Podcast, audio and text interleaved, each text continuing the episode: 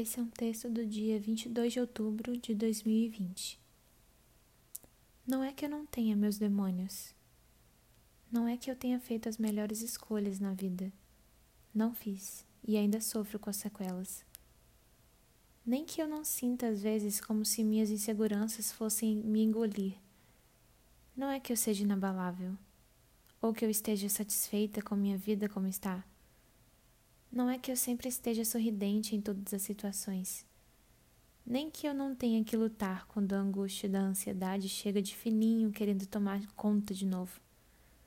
Mas eu sou feliz. Caramba, como eu sou feliz. Eu venho de um contexto onde eu acreditava que nunca mais poderia ser feliz novamente. Mas olha só, eu sou. E muito. Quem diria? A Karen de um ano atrás? Certamente que não. E se todas as pessoas no mundo dissessem, ainda assim eu não acreditaria.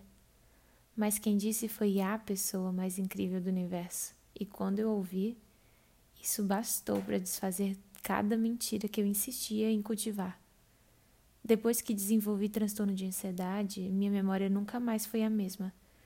Mas eu jamais vou me esquecer do dia em que acordei e percebi que eu não sentia mais dor.